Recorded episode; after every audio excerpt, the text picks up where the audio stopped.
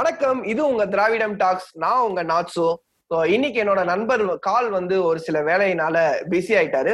So இன்னைக்கு நம்மளோட இன்னொரு அற்புதமான கிராஸ் ஓவர் எபிசோட்ல லெமூரியா குடிகளோட சீரியஸ் பிளாக் வந்திருக்காரு. வணக்கம் சீரியஸ். வணக்கம் நட்சோ வணக்கம். ஸோ எப்படி இருக்கீங்க? நான் நல்லா இருக்கேன். நீங்க எப்படி இருக்கீங்க? சிறப்பா இருக்கும். ஸோ இன்னைக்கு நம்ம வந்து என்ன பார்க்க போறோம்னா அதுக்கு முன்னாடி நான் ஒரு சின்ன இது சொல்லிடுறேன். ஸோ ரீசெண்டா வந்து ராமேஸ்வரம் கோயில்ல நகை கம்மியானதுக்கு வந்து இடை குறைஞ்சிருச்சு இடை குறைப்பாளர் அப்படின்னு சொல்லிட்டு நிறைய மீன் போட்டுக்கிட்டு இருந்தாங்க. அதே மாதிரி பெரியாரோட ஒரு போட்டோ வச்சுட்டு மூணு சதவீதம் திமிர் குறைப்பாளர் அப்படின்னு சொல்லிட்டு போட்டிருந்தாங்க. அந்த மீம் எனக்கு ரொம்பவே பிடிச்சிருந்துச்சு. இந்த மூணு சதவீதம் அப்படின்னு சொல்றது நம்மள சுதந்திரத்துக்கு முன்னாடியில இருந்து இன்னைக்கு வரையும் தெரிந்தோ தெரியாமலையோ நம்மள டாமினேட் பண்ற ஒரு சொசைட்டி இந்த வெறும் மூணு சதவீதம் சொல்றது மிச்சம் இருக்கிற தொண்ணூத்தேழு சதவீதத்தை வந்து டாமினேட் பண்ணுது. சோ இன்னைக்கு நம்ம இந்த மூணு சதவீதம் கூட்டம் பண்ணும் அட்ராசிட்டிஸை தான் ஒரு டீப்பா ஒரு அலசல போட போறோம். ஸோ இப்ப நம்ம வந்து இது எப்படி நம்மள வந்து இது பண்றாங்கன்னு பாத்தீங்கன்னா இப்ப ரீசெண்டா தினமலர்ல ஹெட்லைன்ஸ்லலாம் பல விஷயங்கள் வந்து போடுறாங்க. அதுலயும் அந்த தினமலர் ஹெட்லைன்ஸ் எடிட்டர்லாம் எதுகை முனையெல்லாம் அவருக்கு வந்து சொல்லி தரணும்னு அவசியமே இல்லை. டைரக்டா இளங்கோவடிகள்கிட்ட இருந்தே கத்துட்டு வந்திருப்பாரு போல அவ்வளவு ரொம்ப அழகா போடுவாங்க. சோ இதுல ரீசெண்டா பாத்தீங்கன்னா நம்ம நீட் எக்ஸாமுக்கு பாஸ் ஆனப்ப இனிமேல் அரசியல்வாதிகள் எல்லாரும் வாயை பொத்தலாம் அப்படின்னு வந்து போட்டிருந்தாங்க. ஸோ ரெண்டாவது விஷயம் என்னன்னு பாத்தீங்கன்னா ஆஹ் நம்மளுக்கு வந்து முதலமைச்சர் மேல ஆயிரம் விமர்சனங்கள் இருந்தாலும் ஒரு பெரிய தமிழ்நாட்டோட ஒரு முதலமைச்சர் ஆனாலும் அவரை முதல்வர் பழனி அப்படின்னு சொல்லிட்டு மரியாதை குறைவா போட்டிருந்தாங்க. அதையும் நம்ம தாண்டி போனோம்னா கொஞ்சம் பின்னோக்கி போனோம்னா சங்கராச்சாரியார் இறந்தப்ப இறைவனடி சேர்ந்தார் சங்கராச்சாரியார் அப்படின்னு போட்டிருந்த அதே தினமலர் திரு அப்துல் கலாம் இறந்தப்ப காலமானார் கலாம் அப்படின்னு சொல்லிட்டு அதுலயும் தங்களோட எதுகை முனைய காமிச்சாங்க. அதே மாதிரி ரீசண்டா சர்ச்ல ஒரு பாம்பிளாஸ் நடந்தப்பையும் இந்த மாதிரி எதிரி முனைகளை நிறைய காமிச்சாங்க. சோ அதே மாதிரி தமிழ்நாட்டையும் கூட ஒரு ஒரு முன்னோடி நாளிதழ் தமிழ்நாடு அப்படின்னு சொல்லிட்டு ஒரு தரைக்குறைவா பேசுறது வந்து ரொம்பவே சர்வசாதாரண விஷயமா போச்சு. ஸோ இதை பத்தி சீரியஸ் நீங்க என்ன நினைக்கிறீங்க? இல்ல அதான் நீங்க ஆல்ரெடி சொன்ன மாதிரி சங்கராச்சாரியாவுக்கு சங்கராச்சாரியாக்கு ஒரு நியாயம் அப்துல் கலாமுக்கு ஒரு நியாயம் காண்பிச்சுதான் அந்த ஒரு டிஃபரன்ஸ் தான் நான் பார்ப்பனியம் அப்படின்றத நான் வந்து முன்னிறுத்த விரும்புறேன். ஏன்னா நீங்க தினமலர்ன்ற ஒரு நாளேடு வந்து சமரம் சமரசம் செய்யாமல் நடுநிலையான செய்திகளை தருகிறது அப்படின்னு அவங்க வந்து ரொம்ப பெருமதிப்போட அவங்க சொல்றாங்க. இதுலயே நான் வந்து முரண்படுறேன். ஏன்னா நடுநிலைன்னு யாராலையும் என்னைக்குமே சொல்ல முடியாது. கண்டிப்பா கண்டிப்பா. நடுநிலைனா நடுநிலைன்றது ஒரு அயோக்கியத்தனம் தான் ஆல்ரெடி கோட்டட் பை அவர் ககாஷி இருந்தாலும் நம்ம என்ன அத வந்து நான் திருப்பி என்ன சொல்ல வரேன்னா நீங்க நியாயத்தின் பக்கம் நில்லுங்க அறத்தின் பக்கம் நில்லுங்க. என்ன சொல்றது? யாரு வந்து ஒடுக்கப்படுறாங்களோ இல்ல எளியவனின் வழியை நீங்க எடுத்து பேசணும். கண்டிப்பா கண்டிப்பா. மக்களுடைய மக்கள் சார்ந்து நீங்க செயல்படணுமே தவிர்த்து ஒரு பொலிட்டிக்கல் அஜெண்டா சார்ந்து நீங்க செயல்பட வேண்டிய அவசியம் கிடையாது. அண்ட் மாற்று கருத்துள்ள அரசியல்வாதிகளையும் அரவணைச்சு செல்றதுதான் ஒரு என்ன சொல்றது ஒரு நேர்மையான பத்திரிகை துறையோட ஒரு இதா இருக்கும். ஏன்னா நீங்க just because is from different ideology நம்ம அவரை வந்து கொச்சையா நம்ம பேச முடியாதுல்ல. He has to be given is due respect.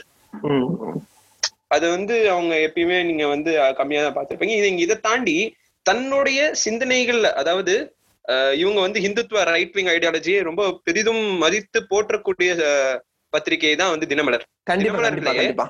தன்னுடைய சிந்தனைய வந்து ஒப்புக்கொண்டு இவங்க வந்தாங்க நம்மளுடைய முன்னாள் தமிழக பாஜகவுடைய தலைவர் இவங்க திருமதி தமிழிசை சவுந்தரராஜனை வந்து ஒரு கேலி சித்திரம் வரையறாங்க அதுல. அவங்களுடைய சிகை அலங்காரத்தை வந்து ரொம்ப என்ன சொல்றது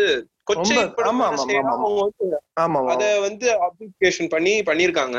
சோ அந்த இடத்துல பண்ண அவங்க இதே இப்ப நம்ம அவங்க- அவங்களுடைய சித்தாந்தத்துல இருக்கிற நிர்மலா சீதாராமன் வடை அப்படின்ற ஒரு ட்வீட் எல்லாம் போட்டாங்க. எப்ப நம்ம எக்கனாமி வந்து எங்கேயோ டவுன்ல போயிட்டு இருக்கப்ப வடை செஞ்சு நான் வந்து படைக்கிறேன் அப்படின்ற மாதிரிலாம் அவங்க ட்வீட் போட்டிருந்தாங்க. So that's. Personal choice personal choice but இருந்தாலும் நம்ம ஒரு என்ன சொல்றது அவங்களுடைய அந்த நுட்பத்தை நீங்க கவனிங்க. இவங்க கட்சி அதே கட்சிக்காக தான் உழைக்கிறாங்க. இன்ஃபேக்ட் இன்னைக்கு பாஜக ஓரளவுக்கு விவாதங்கள்லயோ இல்ல மக்கள் கிட்ட பாஜகன்ற ஒரு பேர் கொண்டு போய் சேர்த்ததுக்கு தமிழிசை சவுந்தரராஜனுடைய பங்கு மிக அதிகம். ஆமா தமிழகத்துல அவங்களோட பங்கு வந்து ரொம்பவே அளப்பரியது. அது அதே இவங்க என்ன சொல்றாங்க? இப்ப தமிழிசை சவுந்தரராஜனுடைய பங்கை இவங்க அப்படியே மறை அப்படியே மறைச்சிட்டு இப்ப தமிழகத்தின் முகமா இவங்க காமிக்கிற நிர்மலா சீதாராமன் தான் இங்க வந்து தமிழகத்தின் முகமும் தென்னகத்தின் முகமா திருச்சி. அதாவது திருச்சியின் முகமா அவங்க காமிக்கிறாங்க. திருச்சி ஸ்ரீரங்கத்தின் முகம். அதுதான். திருச்சியின் முகம் சொல்றாரு ஸ்ரீரங்கத்தின் முகமாக காமிக்கிறாங்க. எனக்கு என்னன்னா எனக்கு வந்து பாத்தீங்கன்னா அட்லீஸ்ட் நான் என்ன சொல்றது ஒரு டிவி ஷோல பார்த்து நம்ம வளர்றோம். ஏன்னா இன்ஃபேக்ட் நம்ம ஜெனரேஷன் அப்படிதான் இருக்கு. டிவி டிபேட்ஸ் பார்த்து தான் வளர்றோம். அதுல நிர்மலா சீதாராமன்றவங்கள வந்து நான் பெருசா பார்த்து இந்த இது பண்ண மாதிரி எனக்கு ஐடியா இல்ல. அவங்க ஒரு கவுன்சில் எலெக்ஷன் ஜெயிச்சிட்டாங்கன்னா கூட I am not sure about it இல்ல இல்ல இல்ல. டைரக்டா உங்களுக்கு டைரக்டா கொண்டு போய் அவங்களால கேபினெட் மினிஸ்ட்ரியில கொடுக்க முடியுது. ஆமா. கேபினெட் மினிஸ்டர் அங்க கூட ஒரு மிகப்பெரிய பொசிஷன் ஒரு நாட்டோட ஒரு மிகப்பெரிய டெமோக்ரஸி நாட்டோட ஒரு டிஃபென்ஸ் மினிஸ்டராகவும் ஒரு ஃபினான்ஸ் மினிஸ்டராகவும் கொடுக்கறது வந்து மிகப்பெரிய காரியம் அது. இல்ல நான் என்ன சொல்றேன் அந்த உருவகேலின்றது தான் அதான் நம்ம இவங்கள அவங்க வந்து தப்பு இருக்கலாம் அவங்க வந்து சரியா இருக்கலாம். உருவகேலி பண்றது வந்து நம்ம ஏத்துக்க முடியாது அந்த இடத்துல. அவங்களுடைய கொள்கை சார்ந்து அவங்களுடைய செயல் சார்ந்து விமர்சனம் வந்து வரவேற்கத்தக்க விஷயம் தான். அதான் அதே நிர்மலா சீதாராமன் இன்னைக்கு வந்து ஏ- ஏன் வந்து பொருளாதாரம் வந்து இவ்வளவு மோசமா சரிஞ்சிருக்குன்ற கேட்டப்ப வந்து எல்லாம் கடவுளின் செயல் அப்படின்றாங்க. திட்டமிட்டு மறைக்கப்படுது திட்டமிட்டு மறைக்கப்படுது. ஆமா ஆமா. எல்லா எல்லா எல்லா செய்தித்தாள்லயும் அந்த ஆக்ட் ஆஃப் காட் அதாவது செய்தித்தாள் சொல்றதோட நம்மளோட செய்தித்தாளான சமூக ஊடகங்கள்ல அந்த ஆக்ட் ஆஃப் காட் அப்படின்னு சொல்றது ஒரு மிகப்பெரிய விவாத பொருளா மாறுனுச்சு. ஆனா எந்த ஒரு செய்தி ஊடகங்கள் அதாவது நடுநிலைன்னு சொல்ற எந்த ஒரு செய்தி ஊடகங்களையும் இந்த ஆக்ட் ஆஃப் காட பத்தி மிகப்பெரிய டிஸ்கஷன் நடக்கல. ஒரு சுசாந்த் சிங் ராஜ்புத்தோட மரணத்தை வந்து இவ்வளவு பெருசா இழுக்கும் போது ஒரு மிகப்பெரிய நாட்டோட டெமோக்ரஸிய ஆக்ட் ஆஃப் காட் அப்படின்னு சொல்லும் போது அதை யாருமே டிஸ்கஸ் பண்ணல. இல்ல அதுதான் வந்து நம்ம வந்து என்னைக்கு இவங்க கிட்ட இருந்து அதை நம்ம டிஸ்கஸ் பண்ணி எதிர்பார்க்கறதே எனக்கு தெரிஞ்சு ஒரு முட்டாள்தனம் தான் நான் நினைக்கிறேன். ஏன்னா இவங்களுக்கு மதம் மதம் சார்ந்த விஷயங்களை வச்சு அரசியல் செய்து அதுல இருந்து லாபம் பாக்குறதை தவிர்த்து வேற எந்த விஷயமும் இவங்களுக்கான பெரிய அபிப்பிராயம் கிடையாது. அதுல ஈடுபடுற அபிப்பிராயம்ன்றது கிடையவே கிடையாது. இன்ஃபேக்ட் ஊழலை உழைக்கணும்னு நினைக்கிற நிறைய பேர் கூட வந்து இதெல்லாம் எடுத்து பேச மாட்டாங்க எக்கானமி வந்து எவ்வளவு பெரிய ஒரு சரிவுல ஈடுபட்டுட்டு இருக்கு அந்த விஷயத்த அவங்க முன்னெடுத்து பேசாம ஒரு ஆக்டருடைய டெத்தை வந்து இந்த அளவுக்கு பொலிட்டிசைஸ் பொலிட்டிசைஸ் பண்ணி அதுல ஒரு அஜெண்டா கிரியேட் பண்ணி பீகார் எலெக்ஷனுக்கு மூவ் பண்ணிட்டு இருந்தாங்க.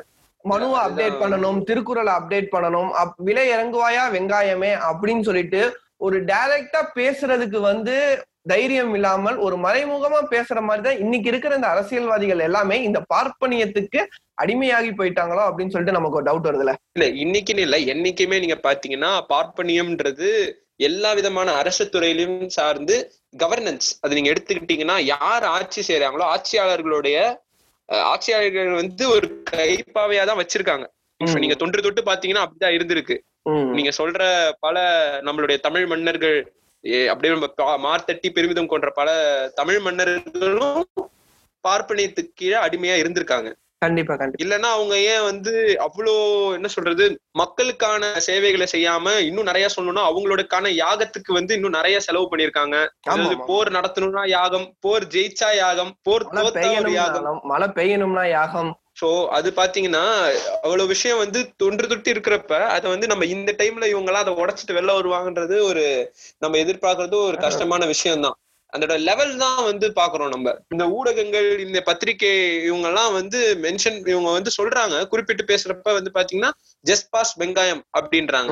அது என்ன ஜஸ்ட் பாஸ் வெங்காயம் அப்படின்றது? ஏன்னா இப்ப வந்து அவங்க குறிப்பிடுறது வந்து எப்படின்னா இடஒதுக்கீட்டுல உள்ள வந்துட்டவங்க ரிசர்வேஷன்ல உள்ள வந்த பசங்க.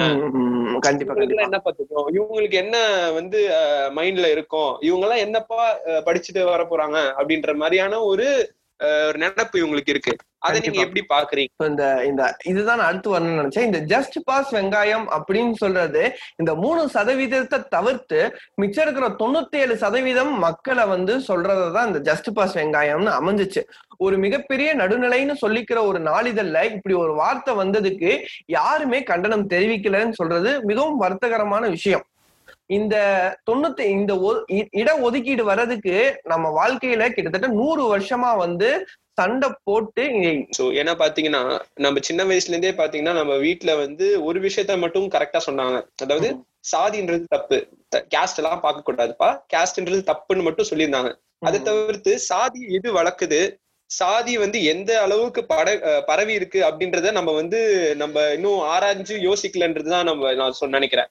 ஏன்னா நீங்க எடுத்துக்கிட்டீங்கன்னா இன்னைக்கு கேஸ்ட்னு தப்புன்னு சொல்லிக்கிட்டு கேஸ்ட் தப்புப்பா. நம்மளும் நீயும் கேஸ்ட் பார்த்து பழக மாட்டோம் அப்படின்னு சொல்ற அளவுக்கான புரிதல் வந்து நம்மளோட யங்ஸ்டர்ஸ் கிட்ட இருக்கு. ஆனா. அந்த கேஸ்ட்ன்றது இவங்க எது வளர்க்குதுன்னு நினைச்சிட்டு இருக்காங்கன்னா கேஸ்ட் சர்டிபிகேட் அதாவது அது கேஸ்ட் சர்டிபிகேட்டே கிடையாது முதல்ல. கம்யூனிட்டி. சர்டிபிகேட் கம்யூனிட்டி சர்டிபிகேட் உன்னுடைய சமுதாயத்தோட கம்யூனிட்டி சர்டிபிகேட் அவ்வளவுதான். அந்த கம்யூனிட்டி சர்டிபிகேட் தான் கேஸ்ட வளர்க்குது. அதனாலதான் சாதி வளருதுன்னு நினைச்சுக்கிட்டு பல பேர் ரிசர்வேஷனை எதிர்க்கிறாங்க. அது வந்து அடிப்படையிலே புரிதலற்ற ஒரு செயல் தான் நீங்க வந்து ஏன்னு பாத்தீங்கன்னா நம்மளுக்கு ஸ்கூல்ல இன்னும் சொல்லியே தரமாட்டாங்களே இவன் என்ன நினைச்சிட்டு இருக்காங்க நம்மளுக்கு சின்ன வயசுல இருந்து நம்ம அப்பா அம்மா கேஸ்ட் வேணாம் தப்பு தப்புன்னு சொல்லிருக்காங்க ஸ்கூல்ல எடுத்தோடனே ஒரு கேஸ்ட் சர்டிபிகேட் கொண்டு வர சொல்றாங்க. கம்யூனிட்டி சர்டிபிகேட் கேட்கறான் அப்படின்னு இவங்களுக்கு வந்து பயப்படுறாங்க. என்னடா அப்படின்ற மாதிரி.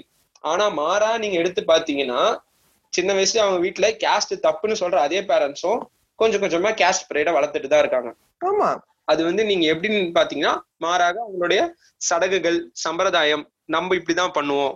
நம்ம ஆளுங்க நம்ம சொந்தக்காரங்க நம்ம நம்ம. நம்ம நம்ம இந்த நம்ம சில வீட்ல அந்த சில சில வீட்ல இல்ல ரொம்ப நான் கம்மியா தான் சொல்றேன்.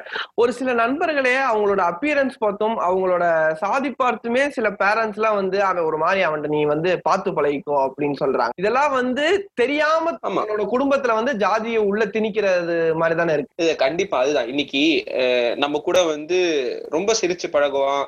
என்ன சொல்றது கை நல்ல அவன் தட்டுல நம்ம சா எடுத்து சாப்பிடுவோம். அவன் ம். கொண்டு வந்து ஸ்நாக்ஸ் பாக்ஸ் திருடி நம்ம சாப்பிடுவோம். எல்லாம் பண்ணுவோம். ஒரு டவுட் இல்ல ஒரு புக் நம்ம ஆப்சென்டா இருப்போம். அவன் வீட்டுல போயிட்டு அடுத்த நாள் போய் வாங்கணும்னு நம்ம இருப்ப. இல்ல மச்சான் வீட்ல எல்லாம் வீட்டுக்குள்ள எல்லாம் வேணாம்டா. நானே வந்து உனக்கு கொடுத்துட்றேன். வீட்டுல வந்து அவன் நழு- நழுவுறான் பாத்தீங்களா? அந்த இடம் வந்து அவனுக்கு ஃபர்ஸ்ட் அத பத்தி எப்படின்னா வீட்டுல திட்டுவாங்கன்ற ஒண்ணு இருந்திருக்கும். திட்டுவாங்கன்றது என்ன? ஒரு கிளாஸ்மேட் அவன் வர போறான் புக் வாங்கிட்டு அவன் போக போறான். இதுல என்ன இருக்குன்றத தாண்டி நீங்க வந்து அதுக்குள்ள ஒரு நுட்பமா நீங்க யோசிச்சீங்கன்னா அதுக்குள்ள ஒரு சாதியம் இருக்கு. பேரண்ட்ஸ் மைண்ட் செட்ல இப்ப அவன் வந்து ஆனா அந்த பையன்னா உங்க அப்பா என்ன வேலை பண்றாங்க? உங்க அம்மா என்ன வேலை பண்றாங்க? கரெக்ட் கரெக்ட் ஓகே இவன் வந்து எந்த ஒரு பேக்ரவுண்ட்ல இருந்து வர மாதிரி இருக்கான்? அஃப்ளியன். ஃபேமிலியா இல்ல டவுன் ரிட்டன் ஃபேமிலியா எப்படி இருக்காங்க? அப்படின்றத வந்து இன்றளவுக்கு பேரண்ட்ஸ் பாக்குறாங்க. ஏன்னா பையன் எங்க பழகுறான் எப்படி பழகுறான் அவனுக்கான அந்த சோசியல் கேபிட்டல் இருக்குல்ல. அவனோட அந்த சுற்று வட்டார சமூகம் வந்து எப்படி இருக்குன்றதெல்லாம் அவங்க ரொம்ப நுட்பமா அணுகுறாங்க. சோ இன்னைக்கு நம்ம வந்து இந்த பார்ப்பனியத்தோட ஆதிக்கம் எதுல இருக்குன்னா இந்த ரிசர்வேஷன் இதுல.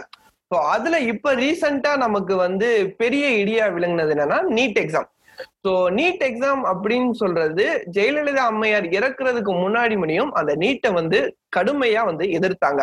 நம்ம வந்து ஜெயலலிதா மேல எவ்வளவு விமர்சனங்கள் சொன்னாலும் அவங்க வந்து ஒரு அரசியல் நல்லா ஆழ்ந்து தெரிஞ்சவங்க. ஸோ அவங்க இந்த ஒரு நீட் எக்ஸாம் எதிர்க்கும் போது அதுக்கு பின்னாடி ஆயிரம் காரணங்கள் இருக்கலாம். ஆனால் ஜெயலலிதா இறந்த அடுத்த வருஷமே இந்த நீட் வந்து தமிழகத்துக்குள்ள வந்தது. வந்து நம்ம முதல்ல நம்மளோட தங்கை அனிதாவை வந்து இழந்தோம். அதுவும் இப்ப ரீசெண்டா இந்த நீட் எக்ஸாமுக்கு குறைந்தது ஒரு பத்து பேராவது வந்து தற்கொலை பண்ணிக்கிறாங்க. ஸோ இந்த நீட் எக்ஸாம் எழுதுற எல்லாருக்குமே வந்து டாக்டர் சீட்டு கிடைக்குமா அப்படின்னு கேட்டீங்கன்னா அங்க ஒரு பெரிய கொஸ்டின் மார்க் எல்லாத்துக்குமே கிடைக்காது. ஏன்னா வெறும் வந்து தமிழகத்திலையும் இந்தியாவிலையும் சேர்த்து வெறும் ரொம்பவே கம்மியான டாக்டர் சீட் தான் வந்து இருக்குது. ஸோ இந்த மாதிரி இருக்கிற இடத்துல இங்க ரிசர்வேஷன் கொண்டு வந்து இடபிள்யூஎஸ்க்கு பத்து சதவீதம் அப்படின்னு சொல்லும் போது நமக்கு கிடைக்கப்படுற வாய்ப்பு தடுக்கப்படுதுன்னு எனக்கு ஒரு நம்பிக்கை இருக்கு. இதை நீங்க எப்படி பாக்குறீங்க? இல்ல நீங்க எடுத்த உடனே நீங்க பாத்தீங்கன்னா நீட்ன்றத வந்து நம்ம ஒட்டுமொத்தமா இப்ப வந்து இப்ப இருக்கிற இங்க ஆட்சி செய்யற திராவிட கட்சிகள் மேலயும் நம்ம குற்றம் சாட்டுறோம் பாஜக மேலே குற்றம் சாட்டுறோம். இதுல நம்ம மிஸ் பண்ணது பாத்தீங்கன்னா காங்கிரஸ். ஆமா ஆமா ஆமா. காங்கிரஸ் தான் இதை கொண்டு வந்ததுக்கு வந்து முழு முதற் காரணம். காங்கிரஸ் தான் வந்து அவங்க நீட்ன்ற ஒரு விஷயத்த வந்து முன்னிறுத்தி அவங்க வந்து கொண்டு வந்தாங்க. அதாவது இந்த தேசிய தேர்வாணையம். நேஷனல் டெஸ்டிங் ஏஜென்சியோடைய இவங்களுடைய வழிகாட்டுதலின் பேரா ஒரு பெரிய ஒரு கமிட்டி செட்டப் பண்ணி தான் அவங்க கொண்டு வராங்க. அதாவது இந்தியா மொத்தமான ஒரு ஒரே தேர்வு. அதாவது ஒன் நேஷன் ஐடியாலஜி வந்து இன்னைக்கு. பாஜக முன்னெடுக்குதுன்னா அதற்கான விதை போட்டது வந்து காங்கிரஸ் தான். இன்னைக்கு நம்ம ஆதார் கார்டை பேசுறோமே பாஜக கொண்டு வந்ததுங்க அது முதல் காரணம் காங்கிரஸ் தான். அதுக்கும் காங்கிரஸ் தான் காரணம். ஆனா அதை பாஜக இப்ப கொண்டு வந்துச்சு. எல்லாரும் நம்ம ஆதார் கார்டு புதுசா கொண்டு வந்தப்ப பாஜகன்னு சொல்லிட்டு இருந்தோம் ஆனா அதுக்கும் காரணம் வந்து காங்கிரஸ். அது ஒண்ணு. இரண்டாவது என்னன்னா இந்த நீட் எக்ஸாம்ல வந்து கேஸ் நடந்துகிட்டு இருப்ப அதுக்கு ஆதரவா செயல்பட்டது வந்து நளினி சிதம்பரம். அவங்க வேற யாரும் இல்ல. காங்கிரஸ். ஆமா. காங்கிரஸை சேர்ந்த ப சிதம்பரம் அவர்களுடைய மனைவி? நளினி சிதம்பரம் தான் வந்து போயிட்டு உச்ச நீதிமன்றத்திலே வழக்காடுறாங்க. சிபிஎஸ்இ ஸ்டூடெண்ட்ஸ் சார்பாக போயிட்டு நீட் எக்ஸாம் வந்து தேவைப்படுது அப்படின்றத நம்ம இது. அவங்களுடைய பர்சனல் என்ன சொல்றது கிளையண்ட்டுக்கு அவங்க பண்ண விஷயம்னு நம்ம பார்த்தா கூட அதற்கான சார்பு எடுக்கிறது பாத்தீங்கன்னா காங்கிரஸ் தான் அதுக்கு ஃபர்ஸ்ட் ஒரு என்ன சொல்றது நம்ம ஆல்ரெடி சொன்ன மாதிரி ஒரு விதை போட்டிருக்கு. ஆமா அந்த டைம்ல டிஎம்கே கூட்டணி இருந்தப்ப அவங்க ஒரு விஷயத்துல மட்டும் நம்ம பாராட்டணும். என்னன்னா அவங்க இங்க வந்த இங்க வர விடல அதாவது ஒட்டுமொத்தமா இந்தியாவுக்கு ஒரு இதா இருந்தாலும் தமிழகத்துல பாத்தீங்கன்னா நுழைவுத் தேர்வு அப்படின்ற ஒரு விஷயம் கிடையாது. ஆமா அதை நாங்க ஆமா. டூ தௌசண்ட் சிக்ஸ்ல அவங்க கொஞ்சம் ஸ்ட்ராங்காவே கொண்டு வந்திருந்தாங்க. அது வந்து பாராட்டுறதுக்கு விஷயம் தான். அதையும் முன்னிறுத்தி இந்த திராவிட கட்சிகள் ரெண்டு பேருமே தனக்கான அரசியல் எப்படின்னா ஒண்ணு வந்து இவங்க ஜெயலலிதா அவருக்கு அம்மையார் அவர்கள் வந்து அவங்க அதை எதிர்த்து எதிர்க்கலன்னா கலைஞரை வந்து அதை முன்னிலைப்படுத்தி அவர் ஒரு பிரச்சாரத்தை மேற்கொண்டிருப்பாரு. அதாவது பாருங்க அம்மா அவங்க வந்து நீட்டை உள்ள விட்டுட்டாங்க. மாநில அரசோட உரிமையை பறி கொடுத்துட்டாங்க அப்படின்னு அவங்க ஒரு எப்படி இதெல்லாம் ஒரு ஹெல்த்தி பாலிடிக்ஸ் என்னை பொறுத்த வரைக்கும் மக்கள் நலன். சார்ந்த பாலிடிக்ஸ்ங்க இதெல்லாம். ஏன்னா அவங்க. முன்னிறுத்தி ரெண்டு பேரும் அது ஒரு கிளாஷா எடுத்து நல்லது செய்யறதுல ஒரு ஹெல்த்தி பாலிடிக்ஸ் பண்ணிருக்காங்கன்னு தான் நான் சொல்லுவேன் அந்த இடத்துல. மாநிலங்கள் உரிமையை விட்டு கொடுக்காம தன்னிச்சையா செயல்படுற அதிகாரத்தை விட்டு கொடுக்காம இவங்க வந்து ஒரு நல்ல ஹெல்த்தி பாலிடிக்ஸ் மேற்கொண்டாங்க அது இன்னைக்கு ரொம்ப கம்மியா இருக்குது. இந்தியா முழுவதுமே. இந்தியா முழுவதுமே. இந்த மாநில உரிமை சார்ந்த அந்த ஃபெடரல் சிஸ்டத்தை வந்து கொஞ்சம் கூட என்ன சொல்றது தூக்கி பிடிக்க யாருமே இல்ல அப்படின்றது. நினைக்கும் போது கொஞ்சம் வருத்தமா தான் இருக்கு. கொஞ்சம் ஏன்னா இவங்க ஓரளவுக்கு கேரளா பண்ணாலும் அவங்க மேல வந்து பலதரப்பட்ட அலிகேஷன்ஸ் வருது. ஆமா மத்திய அரசு கிட்ட நம்மளோட முழக்கமே என்னன்னா மத்தியில் கூட்டாட்சி மாநிலத்தில் சுயாட்சி அப்படின்னு சொல்றதா நம்மளோட நீண்ட சொன்னது. கால மு- முழக்கமா இருக்கு. ஆனால் அந்த முழக்கம் இந்த கடைசியான இந்த நான்கு ஆண்டுகளில் வந்து மிகவும் சொற்பமாக குறைந்தது அப்படின்னு சொல்றது நம்ம ஆணித்தரமா சொல்லலாம்ல? இல்ல நம்ம என்னைக்குமே நம்ம சொல்லணும்னா இப்ப நம்ம நீட் விஷயத்தை பத்தி நம்ம பேசுறோம். நீட்டுன்னு கிடையாது. ஜிஎஸ்டி வரி வரிப்பா இருக்கட்டும் எத்தனை விஷயங்கள் எடுத்துட்டீங்கன்னா மாநிலங்களுடைய உரிமையை பறிக்கிறது தான் என்னைக்குமே எந்த ஒரு ஒன்றிய அரசும் இல்ல மத்திய அரசும் வந்து எப்பயுமே அது நினைச்சுக்கிட்டு தான் இருக்கும் நீங்க இந்திரா காந்தி காலத்துல இருந்து தொன்று தொட்டு பாத்தீங்கன்னா இப்படிதான் இருக்கும் இப்ப நீங்க நீட்டை. வந்து நீங்க எடுத்திருக்கிறீங்கன்னா.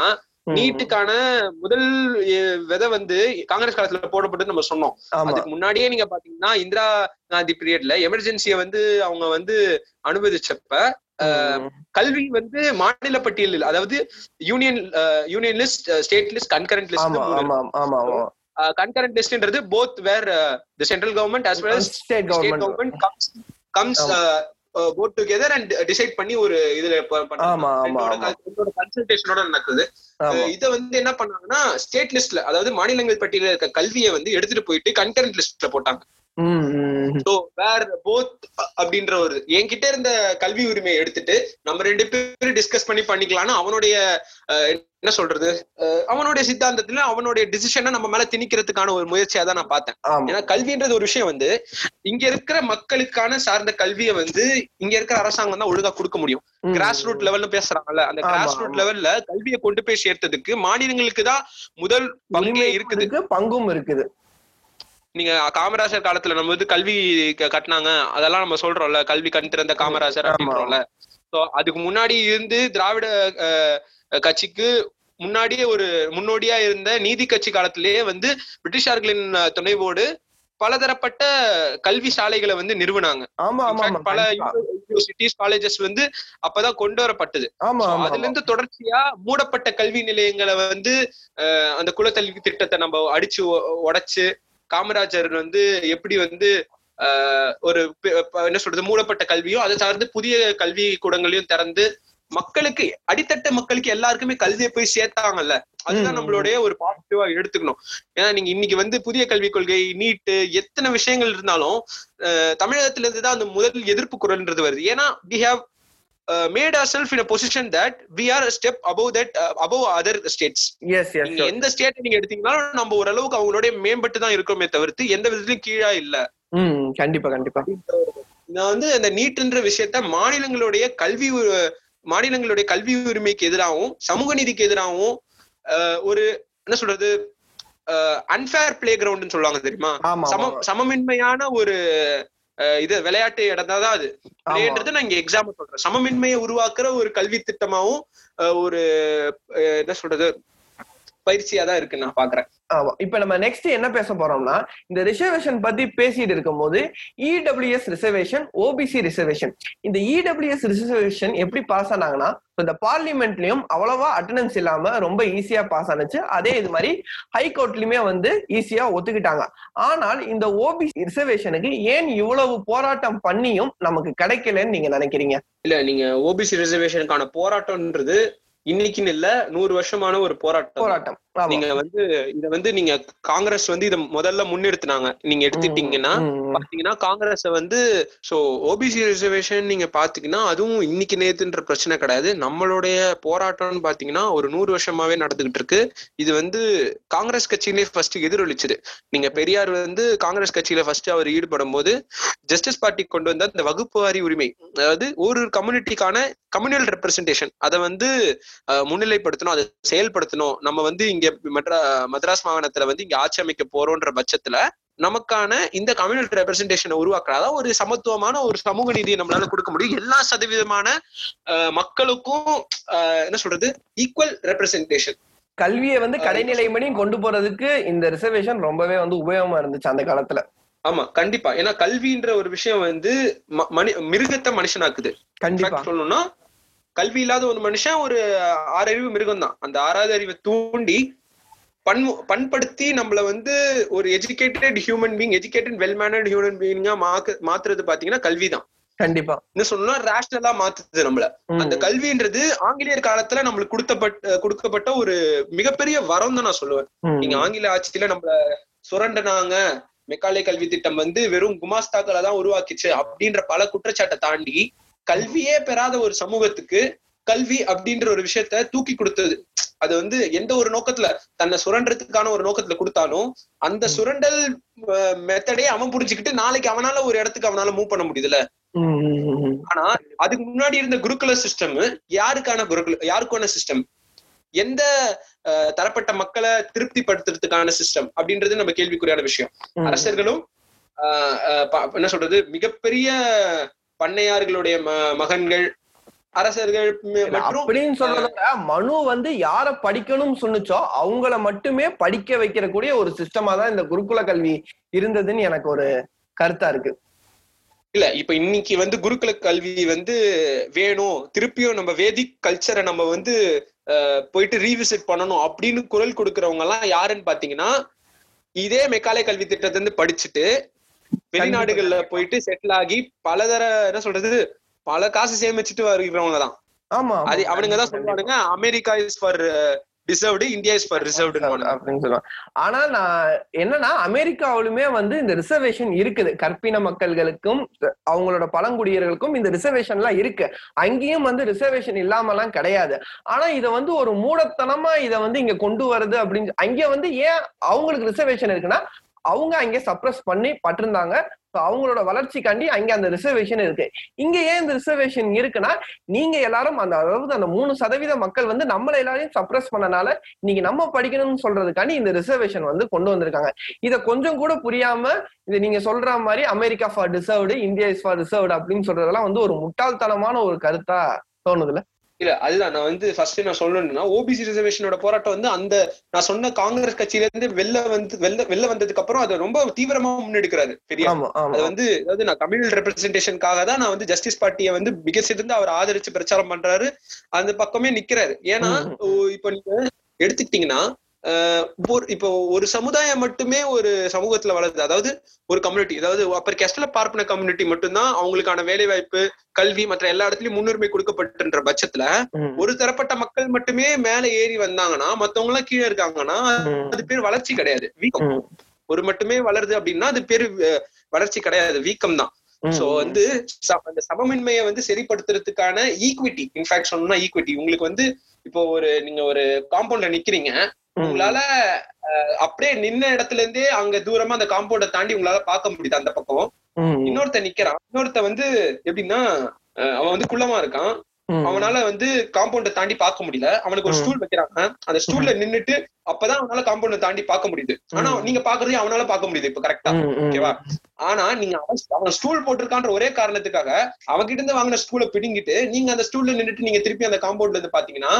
ஆல்ரெடி பாக்குற உயரத்தோட தான் நீங்க அதிகமா பார்க்க போறீங்களா? அதே தான் பார்க்க போறீங்க நீங்க. அவனான வாய்ப்பை நீங்க தட்டு பறிக்கிறீங்கல்ல ம். இப்ப இதுதான் ஈக்விட்டி நம்ம சொல்றோம். அந்த ம். ஸ்டூல்ன்றது தான் நம்ம ரிசர்வேஷன் சொல்றோம். ரிசர்வேஷன்ன்றது இந்த அடிப்படையிலே நம்ம சமூகம் வந்து சாதியின் அடிப்படையால நம்மள வந்து பிரிச்சு வச்சிருக்கு. அடிப்படையிலே சமூகம் வந்து சாதியின் அடிப்படையில பிரிக்கப்பட்ட ஒரு சமூகம் தான். சமமான சமூகம் கிடையாது. பிறப்பின் அடிப்படையில ஒருத்தர் உயர்வாகவும் பிறப்பின் அடிப்படையில் இன்னொருத்தர் தாழ்வான போதிக்கிற தர்மத்தை இன்னைக்கு நம்ம எல்லாருமே வந்து மறைமுகமாகவும் இல்ல நேரடியாகவும் மதமா நம்ம அதுலதான் நம்ம வந்து ஈடுபட்டு இருக்கோம். அதை வந்து பெருமைப்படுத்தியும் நான்லாம் இந்துக்கள் ஓய் அப்படின்னு சொல்லிட்டு இருக்கோம் நம்ம எல்லாருமே. ஆனா எவன் இந்துன்றது கேள்வி கேட்டா எவனுக்கும் அந்த பதில் கிடையாது. நீங்க போயிட்டு ஒரு பார்ட்னர் கிட்ட வந்து அவர் ஹிந்துன்றதை தாண்டி அவங்க வேதிக் ரிலிஜனை தான் அவங்க வந்து பெருசுபடுத்தி பேசுவாங்க. கண்டிப்பா, ஒரு ரிலிஜனே கிடையாது. கண்டிப்பா. இவங்க எல்லா இந்துக்கள் எல்லா இந்துக்கள்ன்றாங்கல்ல. தானே? அவனுக்கான ரிசர்வேஷன் மறுக்கப்படுது?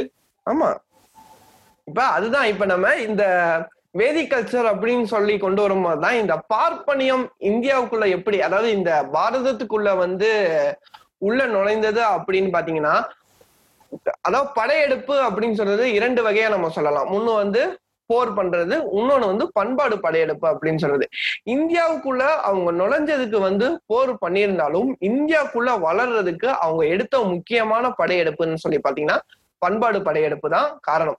ஸோ அந்த பண்பாடு படையப்பு தான் இன்னைக்கு மணியும் ஃபாலோ பண்ணிட்டு இருக்கோம். நிறைய வரலாறுகள் நிறைய புராணங்கள் புத்த மதத்தோட வரலாறு எல்லாமே திரித்து இன்னைக்கு நம்ம வந்து ஒரு திரித்ததை தான் நம்ம படிச்சுக்கிட்டு இருக்கோம். அதுதான் உண்மை. நம்ம எதையுமே வந்து உண்மையா வந்து அன்னி அந்த வருஷம் அந்த காலத்துல நடந்தது எதுவுமே நம்ம வந்து இன்னைக்கு படிக்கல. ஸோ இதுக்கெல்லாம் காரணம் சொல்ல போனுச்சுன்னா இந்த பார்ப்பனிய கும்பல்னு ரொம்ப ஆணித்தனமா வந்து சொல்லலாம். ஸோ அவங்களோட கடவுளை நம்ம கிட்ட இம்போஸ் பண்ணதா இருக்கும். நம்ம கடவுளை அவங்க எடுத்ததா இருக்கட்டும். இன்னைக்கு கருவறைக்குள்ள வந்து பார்ப்பனத்தை தவிர வேற யாருமே உள்ள போகக்கூடாது அப்படின்னு சொன்னதுக்கெல்லாம் முக்கிய காரணமே இந்த பார்ப்பனிய கும்பல் தான். அதுக்கு முன்னாடி வரையும் முருகனுக்கோ இல்ல நம்மளோட குல கடவுளுக்கோ வந்து ஆட்டுக்கறியும் மாட்டுக்கறியும் வச்சு படைச்சதுதான். இன்னைக்கு நம்ம சாமி போறதுனாலே கோயிலுக்கு போறதுனாலே நீ நான்வெஜ் சாப்பிடக்கூடாது. நாற்பத்தெட்டு நாள் விரதம் இருக்கணும். அப்படின்னு இந்த மாதிரி ஒரு கிரைட்டீரியாலாம் ஆரம்பிச்சதுக்கு இந்த பார்ப்பனிய கும்பல் வந்து மிகப்பெரிய காரணமா இருக்கு. சோ இதை நம்ம வந்து அந்த காலத்தை சொல்லலாம். இந்த காலத்துல இந்த பார்ப்பனிய கும்பல் என்ன பண்ணுதுன்னு நீங்க நினைக்கிறீங்க? இல்ல இன்னைக்கு வந்து இன்னைக்கெல்லாம் யாரு ப்ரோ சாதி பாக்குறா? என்ன ப்ரோ பேசுறீங்க? நம்ம எல்லாம் நீ நானும் ஒண்ணு ப்ரோ அப்படின்னு சொல்லிட்டு இருக்க பல பேர் வந்து அஹ், எப்படி இருக்கு? அவங்களுடைய மனப்பான்மை எப்படி இருக்குன்னா இப்ப வந்து உங்களோட நீங்க ஒரு கம்பெனில வேலை செய்றீங்க. உங்க சிஇஓ வந்து நீங்க வந்து ஒரு மேனேஜரல் பொசிஷன்ல வேலை செய்றீங்க உங்க சிஇஓ உங்க கா- அவங்க தோல்ல கை போட்டு ஏய் நம்ம இந்த மாதிரி ஒர்க் டைம்ல தான் நம்ம நம்ம பாஸ் மத்த டைம்ல நம்ம ஃப்ரெண்ட்ஸ் தான் ப்ரோ அப்படின்னு சொல்ற மாதிரி தான் இருக்கு அந்த ஒரு ப்ரிவிலேஜ்ல பேசுறாங்க பாத்தீங்களா. சாதி ஒடுக்குமுறை வந்து தன- தன- தனக்கு படாததுனால இல்ல தான் அதை கண் கூட பார்க்காத காரணத்தினால எதுவுமே நடக்கல அப்படின்ற ஒரு மனப்பான்மையில பேசுறது வந்து ஒரு மிகப்பெரிய அறியாமைன்னு சொல்லலாம். அந்த அறியாமைய வந்து பொது புத்தியில திணிக்கிறாங்க. அதாவது. இந்த நான் சாதி வந்து எந்த விதத்துலயும் நான் அனுபவிச்சு கிடையாது. சோ சாதின்றது கிடையாது. அப்படின்றது ஒரு வாத பிழை இன்ஃபேக்ட் ஃபேலசி அததான் இவங்க முன்னெடுத்து பெருசா பேசுறாங்க. இப்பெல்லாம் யார் ஒரு சாதி பாக்குறா அப்படின்ற மாதிரி. இந்த தீண்டாமை வந்து ஒழிஞ்சிருச்சு. இப்பெல்லாம் யார் அன்டச்சபிலிட்டி கிரியேட் பண்றா? நம்மளா தொட்டு தொட்டு தானே பேசிக்கிறோம் சாப்பிட்டுக்கிறோமே அப்படின்ற மாதிரி. இந்த தீண்டாம ஒழிஞ்சுதுன்னு சொன்னீங்கன்னா முற்றிலுமா ஒழியல. இது ஏன் தீண்டாம ஒழிஞ்சுது அப்படின்னு இப்ப நம்ம அந்த நிலைமை இப்ப மாறி கொஞ்சம் வந்திருக்கோம்னா அதற்கான போராட்டத்தை முன்னெடுத்துனாங்க.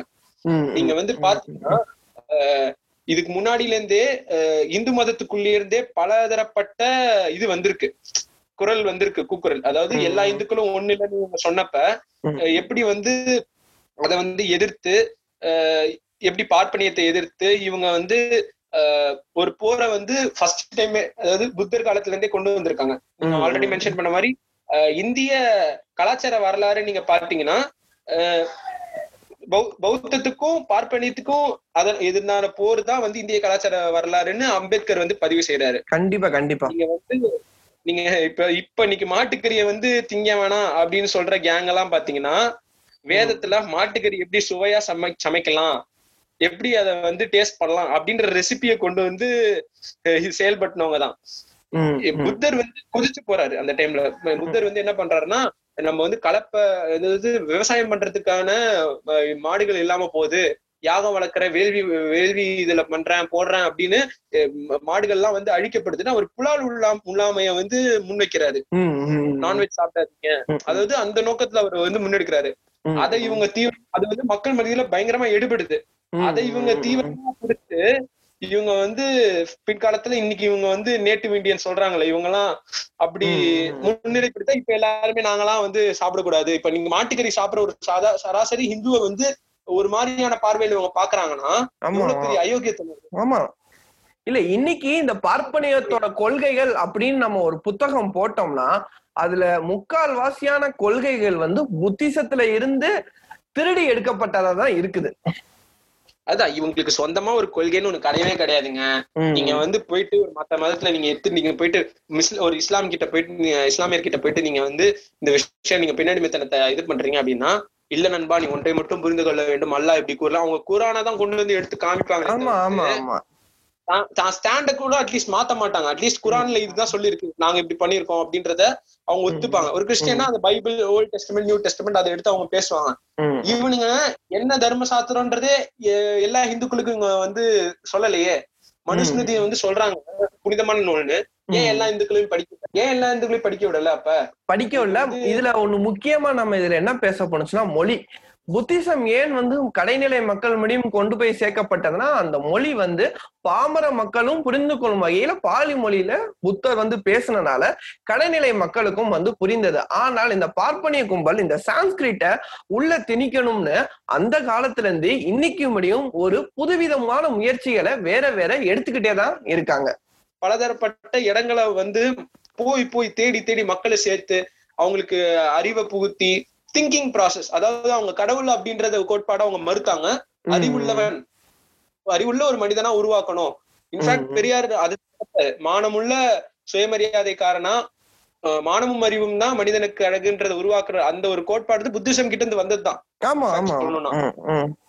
So வந்து அந்த மாதிரியான கோட்பாட்டை நிலைக்கணும் பாரு மாறா நீங்க வந்து பார்ப்பனியம் அவங்க எப்படின்னா தனக்கு கீழே தனக்கு கீழே உனக்கு கீழே இன்னொருத்தன் உனக்கு கீழே இன்னொருத்தன்ற ஒரு படிநிலை படிநிலை சமூகத்தை உருவாக்கணும். அதுல இருந்து சுரன்றதுதான் அவங்க முதல் முதல் காரணமா அவங்க எடுத்து அதை ந- நிலைப்படுத்த பார்த்தாங்க.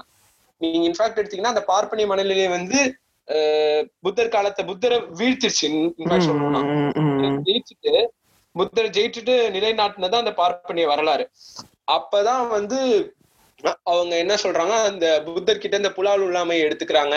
புத்தருடைய தம்மா அதாவது தம்மான்றதுதான் அந்த ட்ரூத் நியாயம் அப்படின்ற விஷயம். அந்த. தம்மாவை இவங்க பிரிச்சு தர்மான்னு மாத்தினாங்க புத்தருடைய தம்மா தான் தர்மா அப்படின்னு மாறிச்சு. அதே மாதிரியான விஷயங்கள். இன்னைக்கு அசோகர் வந்து அந்த டைம்ல அவரு கலிங்கா வார் முடிச்சதுக்கு அப்புறம் புத்த மதத்தை தழுவுறாரு. நான் இவ்வளவு பெரிய பாவம் பண்ணிட்டேன். இவ்வளோ போருக்கு நான் வந்து அடித்தளம் விட்டுட்டேன் அப்படின்றத நினைச்சு புத்த விஷயத்த அவங்க பரப்புறாங்க. மற்ற நாடுகளுக்கு எல்லாம் போய் பரப்புறாங்க. இந்த இந்தியா துணை கண்டத்துல பெருசா அதான சாதிக்க முடியல காரணம் என்னன்னா அவ்வளவு வலுவா பார்ப்பனியம் வந்து ஊடுருவி இருந்தது. இன்னும் சொல்லலாம். அரசர்கள் வந்து அதை முன்னிறுத்தினாங்க. அதாவது நீங்க சொன்ன மாதிரி பெண்களுடைய கரு அதாவது பெண்களுடைய பிறப்புறுப்புல வந்து சாதியை புகுத்தி அதுல இருந்து கேஸ்ட் பியூரிட்டிஸ ரீப்ரொடியூஸ் பண்ண ஆரம்பிச்சாங்க. அகமண முறை. திருமணம். அதாவது ஒரு கம்யூனிட்டிக்குள்ளேயே திருமணம் பண்ணிக்கணும். அப்பதான் ஒரு அப்ஜெக்டிபிகேஷனா தான் பார்த்தாங்க. பெண்களையும் ஒரு சொத்தா பார்த்தாங்க. இன்னைக்கு அதே விஷயம் தான் நீங்க நீங்க பார்ப்பனிய சொல்றீங்கல்ல இன்னைக்கு எப்படி இருக்குன்னு கேட்டீங்கல்ல? ம், அதே தானே. அன்னைக்கு எப்படி அகமண திரும்ப முறையோ அதே மாதிரி தானே இன்னைக்கு நாடக காதல சொல்றாங்க. மண்ணும் பொண்ணு ஒண்ணுன்றாங்களே. மண்ணும் பொண்ணு எப்படி ஒண்ணாக முடியும்? பெண்ணுன்றவங்க உள்ள உயிருள்ள ஒரு இதுதானே? ஆமா ஆமா ஆமா. அது வந்து எப்படி நீங்க வந்து மண்ணோட ஒப்பி ஒப்பிடுறீங்க? மண்ணை என்னால இரிகேட் பண்ண முடியும். பெண்ணு அப்ப ரொம்ப கொச்சையான விஷயம் தானே ஆமா ஆமா கண்டிப்பா கண்டிப்பா. அது வந்து ரொம்ப ஸ்ட்ராங்கா இருக்கு. இன்ஃபேக்ட் நீங்க எடுத்துக்கிட்டீங்கன்னா தொடர்ந்து இன்னைக்கு வந்து பல இன்னைக்கு வந்து திருமாவளவன் அவர்கள் வந்து எடுத்து மனுவை பத்தி பேசிட்டாரு. மனு தர்மத்தை வந்து எடுத்து பேசாரு பெண்களை வந்து இன்னும் கொச்சைப்படுத்தி பேசிட்டாருன்னு அஹ், ஒரு வாதம் முன்வைக்கப்படுது. ஆல்ரெடி எல்லாருக்கும் தெரிஞ்ச மாதிரி மனுல இது மாதிரி சொல்லி இருக்கின்றத கோட் பண்ணி தான் அவர் பேசியிருக்காரு. இல்ல அதுவுமே வந்து திருமா மேல திருமாவளவன் அவர்கள் மேல திரித்து கூறப்பட்டதுதான். பார்ப்பனியத்துக்கு திரித்து கூறுறது வந்து புதுசு கிடையாது. ஒரு நாற்பது நிமிஷம் வீடியோவோ ஒரு நாற்பது செகண்டா திரிச்சு போச்சுன்னா எல்லா எல்லாரும் பேசுனது தப்பா தான் தெரியும். இல்ல அதுதான். இன்னைக்கு திருச்சி அவங்க திருச்சி கூடுறாங்கன்னே வச்சுக்கோங்க. ஓகேவா வச்சுங்க சப்போஸ் திருமாவளவனே அப்படி சொல்லிட்டாரு அப்படின்ற உடனே அவர் மேல ஆறு வழக்கு கீழே வந்து வழக்கு பதிவு ஆறு செக்ஷன் கீழே வழக்கு பதிவு செய்யப்படுது சைபர் கிரைம் இருந்து. இதே வாதத்தை ரொம்ப சிமிலர் இதோட மோசமானது வெளிப்படையா வச்ச திரு எஸ் வி சேகர் அவர்கள் அப்புறம் ஹைகோர்ட் இந்த இங்க ஹைகோர்ட்டாவது மயிராவது அப்படின்னு நம்ம ஹெச் ராஜா அவர்கள் வந்து எத்ராஜா அவர்கள் இன்னைக்கு சொல்லணும்னா பலதரப்பட்ட ரைட் விங் பொலிட்டிஷியன்ஸ் ரொம்ப கொச்சையா ரொம்ப ஓப்பனா பேசுற வார்த்தைகள் ஆமா. அஹ் பெண்கள்லாம் வந்து பெண்கள் என்ன சொல்றது பெண்கள்லாம் ஏமாத்துறாங்க ரேப்ன்ற விஷயத்த அவங்க ரொம்ப சுகமா அனுபவிச்சு ஏத்துக்கிற. இல்ல இப்ப ரீசெண்டா இந்த இஐஏ பத்தி ஒரு பொண்ணு வந்து ஒரு வீடியோ போட்டிருந்தது கூட ரொம்ப பாப்புலர் ஆனிச்சு அதுல Baskaran right விங்கோட one of the member. Baskaran வந்து கல்யாண் பாஸ்கர் வந்து கேட்டிருந்தாரு உன் நம்பரையும் அட்ரஸையும் கொடுமா அப்படின்னு சொல்லிட்டு ஒரு சமூக வலைதளங்கள்ல எல்லாரும் முன்னாடியும் கேட்கிற அளவுக்கு தைரியம் இந்த ரைட் விங்குக்கு வந்து கொடுத்திருக்கிறது இல்ல இவங்களுக்கு வந்து அதான் நான் அடிப்படையா சொன்ன மாதிரி இவங்களுக்கு கொள்கைன்னு ஒண்ணுமே கிடையாது. ஒரு மயிரும் கிடையாது இவங்களுக்கு. தன்னுடைய கொள்கையை மாத்தி மாத்தி ஊர்ல எது ஒத்துக்குறாங்களோ அந்த கொள்கையை மாத்தி மாத்தி செயல்படுறவங்க தான். கொள்கையில ஒருத்தர் ஸ்ட்ராங்கா இருந்தா அவன் ஏன் தனி தனிநபர் தாக்குதலுக்கு போறான்? கண்டிப்பா கண்டிப்பா. அவன் ஈஸியா வந்து கொள்கையை நிலைநாட்டி அதுல வந்து வாதத்துல அவன் ஜெயிச்சுட்டு போயிடுவான்ல.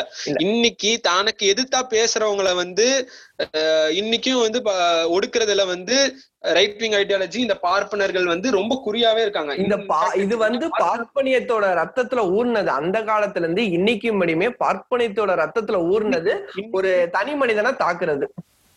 இன்னைக்குமே ஒரு பார்ப்பன பார்ப்பனத்தை பத்தி தப்பா பேசிட்டாங்கன்னு ஒரு தலித் ஜெர்னலிஸ்ட வந்து கொண்டு இருக்காங்க ஆமா. நீங்க எடுத்துக்கிட்டீங்கன்னா இப்ப இருக்கிற சூழ்நிலையில பாத்தீங்கன்னா நான் ஏன் சொன்னேன் எஸ் வி சேகரையும் திருமாவளவன் ஏன் கம்பேர் பண்ணா திருமாவளவன் ஒரு விஷயத்த பேசுறாரு. அது வந்து அவ்வளவு பெரிய பேசு பொருளாக்கப்படுது அவர் மேல அவ்வளவு வழக்குகள் பதிவு செய்யப்படுது. அதே விஷயத்த எஸ் வி சேகர் பேசியிருக்காரு எச் ராஜா பேசியிருக்காரு. ஏன் நீங்க அந்த இது கூட எடுத்துக்கோங்களேன் கிரேசி மோகன் அவர் வந்து ஒரு ஜோக் சொல்றாரு. கடவுளை பத்தி ஐ மீன் ஒரு சிலையை பத்தி சொல்றாரு. அத அந்த விஷயத்த கூட இருந்து கமலஹாசன் சிரிக்கிறாங்க. ரெண்டு பேருமே அது ஒரு லைட் காமெடியா எடுத்துட்டு மூவ் ஆன் பண்ணிட்டு போறாங்க. அதே விஷயத்த விஜய் சேதுபதி சொல்றாரு. அது எவ்வளவு பெரிய பேசு பொருளா மாத்தினாங்க கண்டிப்பா கண்டிப்பா அப்ப இதுதான் பார்ப்பனியம். இதுதான் பார்ப்பனியம். ஒருத்தர் அதான் பார்ப்பனர்களுக்கு ஒரு நீதி பார்ப்பனர் அல்லாதவருக்கு ஒரு நீதி. இதுதான் மனுநீதி. எக்ஸாம்பிள்னா நீங்க இப்ப இந்த சொன்னீங்களா ஒரு ஜேர்னலிஸ்ட் வந்து கொன்னுட்டாங்க அப்படின்னு சொன்னத அதுக்கு யாருமே பேசாத இந்த பார்ப்பனியம் அர்ணாப் கோஸ்வாமி கைதுக்கு வந்து எல்லாரும் மாத்தி மாத்தி அறிக்கை விட்டுட்டு இருந்தாங்க. ஊடகம் நசுக்கப்பட்டது தொண்டை நெருக்கப்பட்டது. ஆனா அவங்க யாருக்குமே புரியல. அர்ணாப் கோஸ்வாமி வந்து ஊடகத்தின் கருத்துக்காண்டி அவர் கைது செய்யப்படல. அவர் வேற ஒரு ரீசனுக்காண்டி கைது செய்யப்பட்டிருக்காருன்னு சொல்ற ஒரு சாதாரண இது கூட இன்னைக்கு இருக்கிற இந்த கும்பலுக்கு தெரியாம அவரோட ஊடகம் இது பண்ணப்பட்டது அப்படின்னு சொல்றாங்க. நிறைய ஜேர்னலிஸ்ட் இன்னமும் ஜெயில இருக்காங்க. நிறைய ஜேர்னலிஸ்ட் பிசிக்கலா அஃபெக்ட் ஆயிருக்காங்க. ஆனா அதெல்லாம் பத்தி பேசாம ஒரு அர்ணாப் கோசாமியை மட்டும் பேசுறதுல இந்த பார்ப்பனியம் அடங்கியிருக்குன்னு நீங்க நினைக்கிறீங்களா? ஆமா இது வந்து இன்னைக்குன்னு இல்ல ரைட் விங் ஐடியாலஜி என்னைக்கு பதவி ஏத்துச்சோ ஆட்சிக்கு வந்தது அந்த டைம்ல இருந்தே. நீங்க கௌரி லங்கேஷோட வ- வழக்கு எடுத்துக்கிட்டீங்கன்னா அவங்க எப்படி ஆர்எஸ்எஸ்க்கு எதிராக ஒரு புத்தகத்தை வெளியிட்டாங்க அதுல வந்து கொண்டு போனாங்கன்றது அவங்க வந்து படுமோசமா படுகொலை செய்யப்பட்டாங்க. கண்டிப்பா கண்டிப்பா. நம்ம கண் முன்னாடியே இப்ப நடக்கிற விஷயங்கள் தான் நம்ம பேசிட்டு இருக்கோம். இன்னைக்கும் வந்து அன- அனந்த் டெல்டும்பே மாதிரியான பல ஸ்காலர்ஸ் அம்பேத்கரைட்ஸ் எத்தனை பேர் வந்து இன்னைக்கு பீமா கொரேகன் கேஸ்லயும் பல என்ஐஏ கேசஸ்லயும் மாட்டிக்கிட்டு இன்னைக்கு வீர வரவராவ் அப்படின்ற ஒரு இவங்க போயட்லாம் இருக்காங்க. பெரிய பெரிய போயட்ஸ் பெரிய பெரிய இன்டெலெக்சுவல்ஸ் எல்லாம் உள்ள போயிட்டு இன்னைக்கும் அவங்க என்ஐஏலயும் அவங்க சிறையில தான் இருக்காங்க அவங்களுக்கு இன்னும். பெயில் கூட கொடுக்க முடியலையே இவங்களால. அதான் இப்ப நம்ம க கடைசி வந்துட்டோம். இப்ப நம்மளோட கருத்துக்களை வந்து சுருக்கும் சோ நீங்க என்ன நினைக்கிறீங்க? இந்த மூன்று சதவீதம் பண்ணும் கும்பலோட அட்ராசிட்டிஸ நம்ம வந்து இத்தனை இத்தனை வருஷமா பாத்துக்கிட்டு இருக்கோம். இன்னைக்கு போட்காஸ்ட்லயும் நம்ம ஃபுல்லா பாத்துக்கோம் இதை தடுக்கிறதுக்கு உண்டான வழிகள் என்னன்னு நீங்க நினைக்கிறீங்க? இன்னைக்கு வந்து நம்ம சொல்றோம் இவங்க எல்லாம் அதை வந்து எதிர்த்து பேசுறவங்க பாத்தீங்கன்னா இன்னைக்கும் ஏன் நீங்க இந்த விஷயத்தை எடுத்து பேசுறீங்க? அதெல்லாம் அந்த காலம் தானே நாங்கெல்லாம் எங்க இன்னைக்கு போயிட்டு நாங்க யாரு போயிட்டு ஒரு பார்ப்பான் வந்து போயிட்டு யார வந்து தலித்துக்கு மக்களுக்கு எதிராவோ இல்ல ஒடுக்கப்பட்ட இல்ல பல பிற சாதி மக்களுக்கு எதிராக நாங்க எதுக்கு வன்முறையை நாங்க எங்க ஈடுபடுறோம்? நாங்க எங்க கத்தி எடுத்து உங்களை குத்துறோம். நாங்க எங்கெங்க உங்களை டிஸ்டர்ப் பண்றோம்? நாங்க பாட்டு பாவப்பட்ட ஏழை நானே ஒரு அரிய வகை ஏழை அப்படின்னு சொல்ற டென் பர்சன்ட் ஆளுங்களுக்கு எல்லாம் நான் சொல்றேன். அவங்களுக்கான இதுதான். இன்னைக்கு அவங்களுடைய ஆதிக்கம் பாத்தீங்கன்னா வெறும் அவங்க வந்து இந்தியா முழுக்க பாத்தீங்கன்னா குறைந்தபட்சம் அப்ராக்சிமேட்லி பாத்தீங்கன்னா ஒரு ஃபைவ் பர்சன்ட் தான் இருப்பாங்க. பட் இன்ஃபேக்ட் நீங்க பாத்தீங்கன்னா இப்ப இருக்கிற டூ தௌசண்ட் எயிட்டீன் பிரகாரம் இருக்கிற டேட்டா நான் ஒன்று சொல்றேன். அவங்க ஜனாதிபதி செயலகத்தின் அதாவது பிரசிடென்டோட செக்ரட்டரியில மொத்தம் ஃபார்ட்டி நைன் இது இருக்கு. ஆபீசர் பொசிஷன்ஸ் இருக்கு. அதுல தேர்ட்டி நைன் பொசிஷன்ஸ்க்கு மேல பிராமின்ஸ் இருக்காங்க. நாலே நாலு எஸ்சி எஸ்டி பீப்புள் இருக்காங்க. ஆமா. நாலே நாலு எஸ்சி எஸ்டி பீப்புள் இருக்காங்க. ஆறே ஆறு ஓபிசி இருக்காங்க. துணை ஜனாதிபதி ஜெயல- செயலகத்துல பாத்தீங்கன்னா ஏழு பதவிகள் இருக்கு. அந்த ஏழு பேருமே பார்ப்பனர்கள். கேபினெட் செயலாளர் பதவிகளை பாத்தீங்கன்னா இருபது பதவிகள் இருக்கு. அதுல பதினேழு பேரும் பார்ப்பனர்கள். ஒருத்தர் மட்டும் எஸ்சி எஸ்டி சார்ந்தவர் ரெண்டு பேர் ஓபிசி. பிரதமரின் அலுவலகத்தில் மொத்தம் பாத்தீங்கன்னா முப்பத்தஞ்சு பதவிகள் இருக்கு. முப்பத்தோரு பதவிகள்ல வந்து பார்ப்பனர்கள் இருக்காங்க. ரெண்டு பதவிகள்ல எஸ்சி எஸ்டி மக்கள் இருக்காங்க. ஓபிசில ரெண்டே ரெண்டு பேர் இருக்காங்க. இன்னைக்கு பிரதமர் பிற்படுத்தப்பட்ட வகுப்பு சார்ந்தவரா இருந்தாலும் இவங்க அதை சொல்றாங்களே வந்து நாங்க எங்க எல்லாருமே நாங்க வந்து இதா வச்சிருக்கிறோம். என்ன என்ன சொல்றது? நாங்க வந்து நாங்க என்ன பிராமின்ஸா நாங்க ஆட்சி செய்யறோம் பிற்படுத்தப்பட்ட ஓபிசி சார்ந்தவர் தான் மோடி. எங்களுடைய பிரசிடென்ட் பாத்தீங்களா? அவர் ஒரு தலித் அதே நம்ம விஷயம். அந்த பிரசிடென்ட்டை யாரு தலித் ஆக்குனதுன்னு கேட்டா அதுக்கு இவங்களுக்கு பதில் இல்ல. அக்ரகாரமே நம்மள அடிக்க வரும். ஆமா ஆமா. சோ அதுதான் இங்க இருக்கிற பிரச்சனையா இருக்கு. இன்னைக்கு வந்து ஆண்ட சாதின்னு பெருமை பேசுற எவனுமே தனக்கான ஓபிசி இடஒதுக்கீடுக்கு குரல் கொடுக்க மாட்டான் சத்திரிய. வன்னி இது அப்படின்னு பேசிட்டு இருக்கானுங்கல்ல?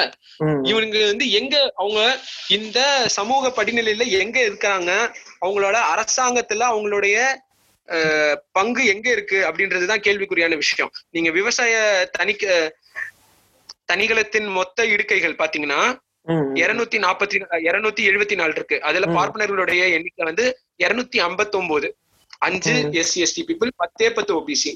பாதுகாப்பு அமைச்சகத்துல பாத்தீங்கன்னா. ஆயிரத்தி முன்னூத்தி எழுபத்தி ஒன்பது இடங்கள் இருக்கு. அதாவது உயர் பதவிகள் பொசிஷன்ஸ் இருக்கு. அதுல ஆயிரத்தி முன்னூறுக்கும் மேற்பட்டவங்க வந்து பார்ப்பனர்கள். எஸ்சி எஸ்டி பீப்புள் நாற்பத்தெட்டு ஓபிசி முப்பத்தொன்னு.